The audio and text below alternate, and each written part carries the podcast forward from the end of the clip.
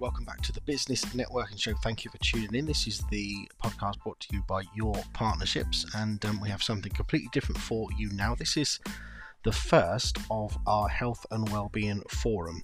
What we used to do with face-to-face networking events when they were allowed, if you can remember that far back, uh, is we used to do industry specific events where we would bring people from the same industry together uh, so that they can make collaborations. Because if you can collaborate with what effectively known to you as a competitor, you can actually get a stronger connection with customers. You have a stronger business.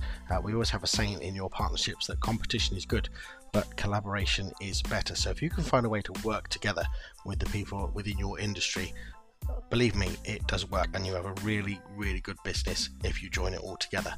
Um, so yeah, this is the first of our industry-specific online events. Health and Wellbeing Forum. So we have three speakers on this one. It's Kate Guest, Amy Crawford, and Kelly Swaby. Enjoy. Without further ado, uh, we're going to start. Uh, and um, Amy from Cornwall Training is uh, here to talk about uh, before she corrects me if I'm wrong, mental health in the workplace. I'm looking for that nod. Uh, so yeah, she's going to talk about that for about 10 minutes, uh, and then we'll move on to Kate Guest, who will be talking about reducing and removing pain. And then Kelly's going to be talking about uh, hormonal and menstrual issues and how to deal with them. Amy, would you like to start, please? Hi everyone, uh, thanks for taking the time to listen today. Uh, so I'm Amy and I do business development for Cornwall Training Consultancy. So we are a training provider and health and safety consultancy support service based in St Austell, but we do cover most of the southwest. Thank you, Amy. And for someone that wanted to get that over, you know, get be first and do it, you did really well. So well done. You came across really well. So uh, thank you. So, so what we'll do, if if it's okay with everyone, we'll leave the questions to the breakout rooms where people can ask questions, and we'll rotate those round. Okay. Uh, that first video was really powerful. Wow. Um, get a note there. So well done, Amy. Uh, so if we can move on to Kate, I'm looking forward to these as well. So yeah, go ahead, Kate. Thank you. Well, yes, I'm Kate Guest, and I had 35 years in the nursing profession. So I've got a good clinical background. Nowadays, I work in integrative therapy. So I integrate hypnosis, neuro linguistic program, energy healing, all sorts of different techniques. And I'm delighted to be talking to you today about one of my most passionate subjects that I use this in, which is pain reduction and removal. So, do you or does someone you know suffer with chronic, long standing pain? And let me ask you is that pain of any use to you? Is it stopping you from doing something? And if you want to be free from that pain, would that be disadvantage to you in any way? In other words, what is that pain getting you or giving you? Does the pain allow you to not do something? Chronic pain, whether it's emotional or physical, is a huge burden for the individual and society, and the emotional and financial costs are enormous. The current standard treatment for chronic pain is usually physical manipulation and painkillers. And even the words we use, think about it, painkiller, gives us a hint of what we're doing wrong. The treatments available are often inadequate. Patients are told to manage their pain, but who wants to manage their pain? Wouldn't it be better to reduce it or remove it altogether? Does that sound like a better option? So, what if you can reduce or fully remove long term pain? So, later on in this meeting, you're going to hear from Sinead. I hope. I know she's on the call today. Thank you, Sinead. And she can tell you firsthand what it's like to let go of chronic, long standing pain, stiffness, and the pure draining tiredness and the lack of energy that goes with it, because we've been working together for a few weeks now. Now, acute pain is useful pain. It tells us to take action or to seek help for treatment or assistance. Chronic pain, on the other hand, is persistent. It's pain that's outlived its purpose, and that's what I'm talking about today. It can be unrelenting and unremitting, often out of proportion its severity and the disruption to daily life that it causes. Now, acute pain as is there to protect us, to signal a warning and the resulting action that we need to take. Think of a fire alarm. There's a fire in the building and the fire alarm goes off. Everybody evacuates the building. The fire is put out, the threat of danger is past. However, the fire alarm keeps ringing And no matter the change in the building over time, it persists ringing for years and years. This is chronic pain. The pain message is no longer necessary, and yet the pain persists. Now, I spoke earlier about emotional pain and the pain of sadness, grief, loss, bitterness, and shame, heartbreak. Have you ever heard broken heart syndrome? It's called, if I can get this right, Takotsubo cardiomyopathy. So called because the heart bulges to resemble the Japanese fishing pot of the same name. So, yes, it is possible to die of a broken heart. And I've worked with two females who've had this. Fortunately, they obviously survived. It's more common in women than men. But back to pain. It's estimated that 20% of people, I think it could be more, are experiencing chronic pain at any time. And of course, this can result in restricted mobility, reduced availability to carry out daily activities, dependence on large doses of medication, as well as depending on other people. And of course, anxiety and depression is often experienced too. There is a reduced quality of life and poor prognosis for the future, as there's often comorbidity, that's the chance of there being more than one illness. So until recently, we had only the biomedical model, meaning it was a physical problem and it's treated as such with physical medical solutions, as I said, such as physiotherapy, physical manipulations, and medication. And remember, medication does have its place, but in my 35 years of nursing, it means I can tell you it's not without multiple side effects. So this model can result in multiple investigations, treatments, long waiting lists, but I work with the biopsychosocial model. So what do I mean by this? Well, with the biological, it's the actual damage to the body or a system leading to dysfunction. The psychological is the emotions beliefs and behaviors at the time and ongoing. And the sociological part is our environment, the care we receive, the support we have as a society that we live in, and also our environment, as in where we live, our homes and our communities. So, what happens when you experience emotional physical trauma? Well, cortisol and adrenaline, those levels are really useful in emergency, the fight, flight, freeze response, when we need them to rise quickly to deal with the injury or the threat of a marauding lion. However, Prolonged output of these hormones results in muscle destruction, bone and neural tissue damage, and creates the right conditions for chronic pain. So nowadays we have perceived threat rather than the real threat. And this perceived threat results in the chronic pain. So, what can we do to relieve being stuck in this freeze mode? Well, let's see how we can make the pain worse to start with. You can ramp up the pain or at least maintain it with fearful, catastrophic thoughts by focusing or ruminating about pain, by having negative emotions, for example, anger, by withdrawing, isolating, and being inactive. So I often have clients that come to me and say, my anxiety, my insomnia, my fibromyalgia. People are wearing them like labels, and the youngsters are doing this a lot too. So I invite anybody that's saying that to take that label off, put it in the bin, leave it, and let it get taken away with the trash. You don't need it any longer. And what can you do? What else can you do to help yourself?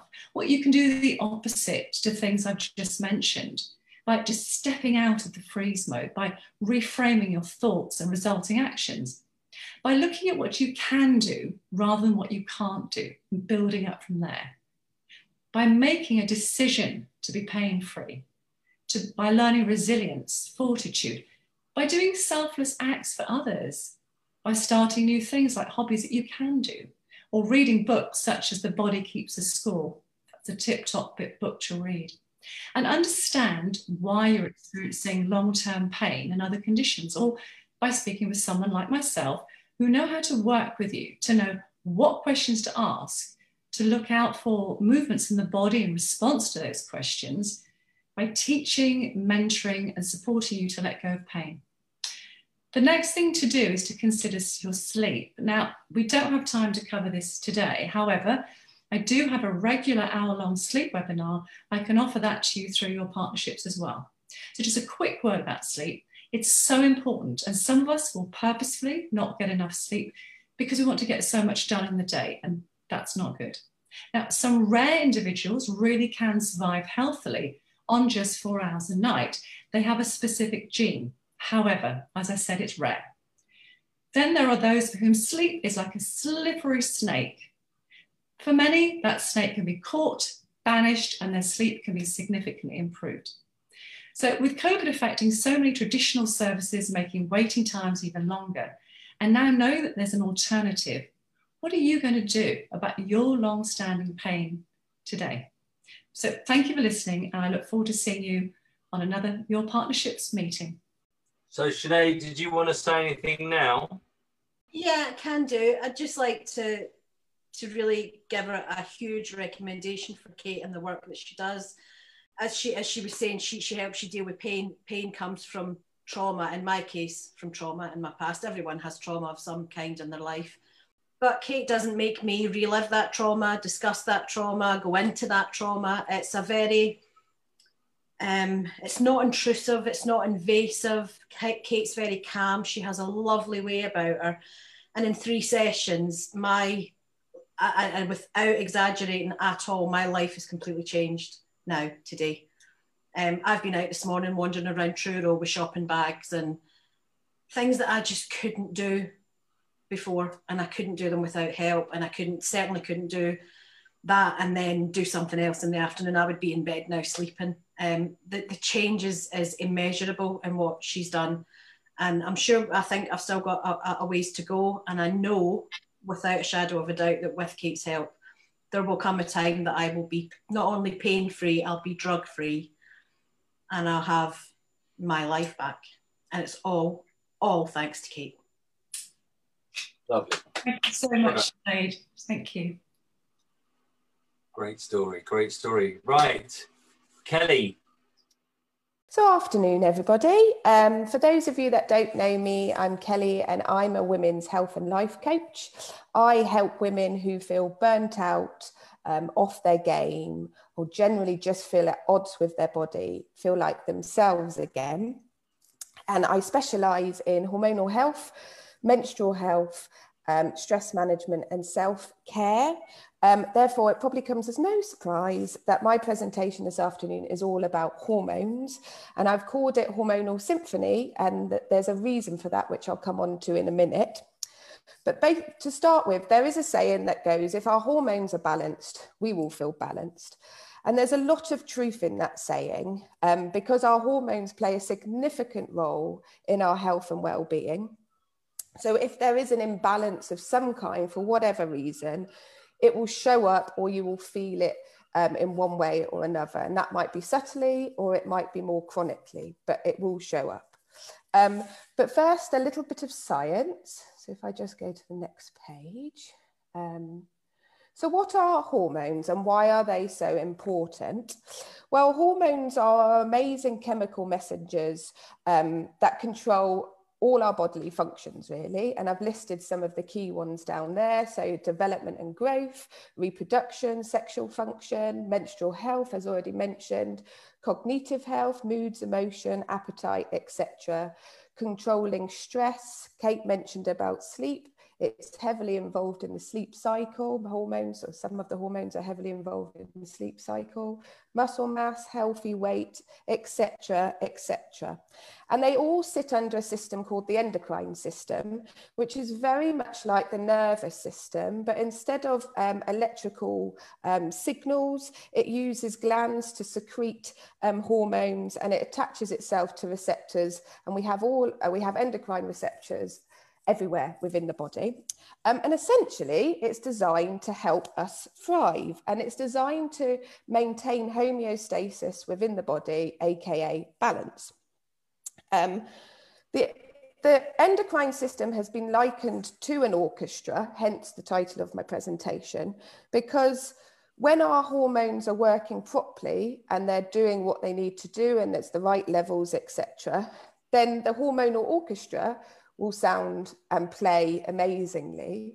Unfortunately, when there is an imbalance for whatever reason, then obviously the orchestra doesn't play as well and it doesn't sound so well. So, um, like I said, hormones are essential to keeping us healthy. our hormones will naturally fluctuate at certain times in our life for both men and women. So, puberty being a, a, time when hormones will fluctuate. Likewise, especially for women, our hormones will fluctuate um, during menstrual cycle, our first uh, period as women, as girls. Likewise, pregnancy, perimenopause and menopause, or andropause, which is the male equivalent to the menopause. Um, so that, that is a time where hormones will naturally fluctuate. Um, modern day life, um, obviously life in the fast lane, as it were, we now live in a culture where it's on, we're switched on 24 seven, uh, seven days a week. We don't switch off. Um, so yeah, unfortunately, it is having an impact on our hormonal health. Um, and stress has been shown to be a, very, a key endocrine disruptor, which means it plays a significant role in disrupting our hormone balance. Um, and for me, I see stress as a bit of an umbrella term, really, um, that refers to either an internal or an external factor um, that switches on the body's stress response. Um, and I like to break these um, different types of stresses down into different um, areas, especially when I'm talking and working with clients on their hormonal health. So, whether that be physical stress, so we're talking things like injury, medical condition, pain, as Kate was talking about, lack of sleep or dietary stress. So that can include things like the foods that we eat and the, um, what we drink and how we consume and how our food is produced. Emotional stress, which can be anything from work related, family related, health related stress, financial worries. I did put commuting, but that's because I used to live in London and that was definitely stressful. Yeah. Um, and environmental stress. So daily pollutions, so allergens. Unfortunately, there are a lot of allergens um, in certain things, in the air, etc., and in skincare products. Um, our just general living environment can be seen and act as a stress.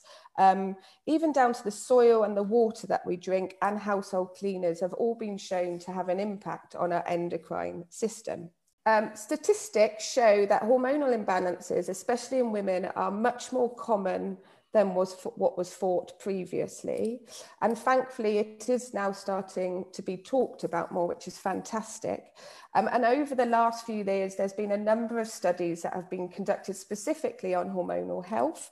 And there was one particular study that I wanted to talk about today because it was commissioned by someone who essentially inspired me really to get into the work that I do. Um, she did, she was one of my lecturers on my course, and I loved the work that she did.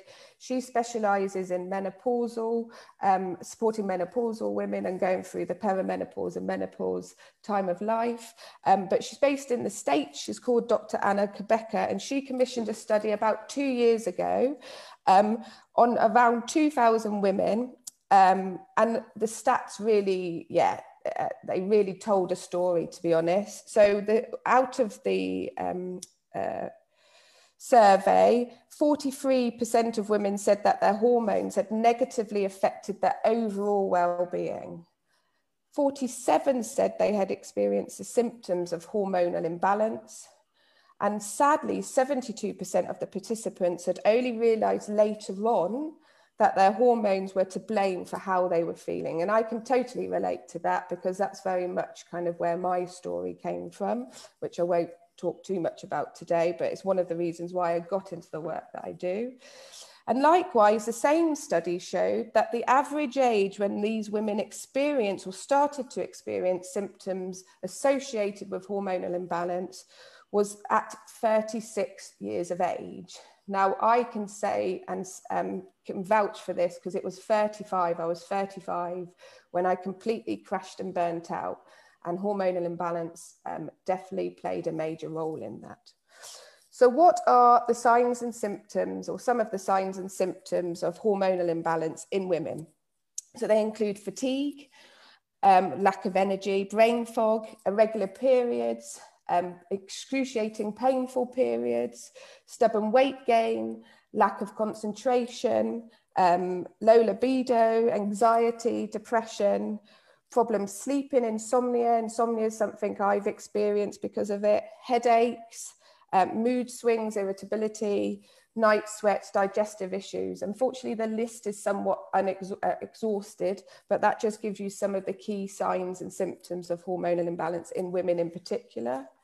The good news is, so it's not all doom and gloom. The good news is, um, thankfully, there are a number of lifestyle um, factors that we can use or, or uh, create habits for ourselves that can have a real positive impact on our hormonal symphony or hormonal health. And as a health and life coach, this is exactly what I help my clients to do. Um, and I use a lot of the tools that I myself have personally used on my um, healing journey as well. So, what are some of the ways that we can um, implement that can help our hormonal health? Diet is one of them. Diet's a big area. Um, and I'm not talking about going on a really strict, restrictive diet. I'm just talking about eating healthy. So things like reducing sugar, um, ensuring that we avoid unhealthy fats and stick to healthy fats and fibers, uh, uh, avoiding too much caffeine, reducing our alcohol intake. Um, uh, eating low GL foods, um, so just to obviously help uh, manage our blood sugar levels. Um, how we eat and when we eat also plays an impact on that, but something I won't go into too much today. Exercise. Now, I don't need me telling you the benefits of exercise. However, some exercise has been shown to have a negative impact on our hormonal and especially menstrual health. And it has been shown to actually switch off those hormones, which have meant that some women have missed periods, etc. So it's about finding exercise that works for you. Pilates, yoga, HIIT, so high intensity interval training has been shown to be good for uh, hormonal health or menstrual health in particular. Promoting a good sleep regime. Um, so things like switching off tech early, journaling, having a nice hot bath, a dark room. I wear an eye mask that helps me sleep, but just having a, a, a kind of a really good sleep regime. Um, ensuring that you practice self-care daily. Um, then this, this isn't always easy, we're busy, of course, but just making sure that we spend a bit of time each day just on ourselves. So things like mindfulness, um, meditation, breath work, uh, journaling, social media free time. We do spend a lot of time on social media. It's something that I've started to reduce um, because I was myself feeling the impact of kind of what's been uh, going on over the last few months. So and I now have uh, weekend free social media, and it, yeah, it's amazing. I I would uh, advise it for anyone. Um, and getting out in nature, so things like forest bathing. If you've heard of forest bathing, being amongst the trees has been shown to be good for us. But just getting out and about, and yeah, being outside has been shown to just bring the body back into a calm state. So switching off that stress response. And something that I'm a real advocate for is working with our menstrual cycle. So this means observing and tracking our monthly cycle. Um, so to increase awareness on our energy levels, mood, um, clarity, productivity at any given time through the month. This in turn can allow you to possibly kind of schedule your month around kind of when you have more energy, etc. So for example, I don't have any meetings um, when it's my time of the month because I'm just not going to be at my best self. So I now schedule my month as much as I can around my cycle. And even if you are perimenopausal or have gone through the menopause, you can still track your energy through the month. And this in turn can help you, yeah, just schedule your obligations, etc. Um, yeah, as best you can. So um, I hope what I've shared today is quick. It's, it's a bit of a whistle stop. but It just gives you an overview of kind of hormones and how they can impact our health and well-being, and why it's important that we promote our hormonal health. Um, in, in turn reducing the likelihood of having kind of the not so nice symptoms that come along with when our hormones have been impacted. Um, and if you would like further support, then I've um, next week I'm going to be launching my first ebook, which is all about hormonal symphony. So I'll be putting links when I do your partnership as of next week. Um, and I also offer one-to-one uh, coaching sessions and coaching programs for anyone that's looking to promote their hormonal health. And that's it. Thank you, Kelly. Thank you very much. three great presentations, and hopefully that's given everyone an insight into uh, a little bit more about what they do and how we can help them and and and share that information with people that we know and that's what it's all about that's why I spoke to Brock and wanted to do this um, this type of event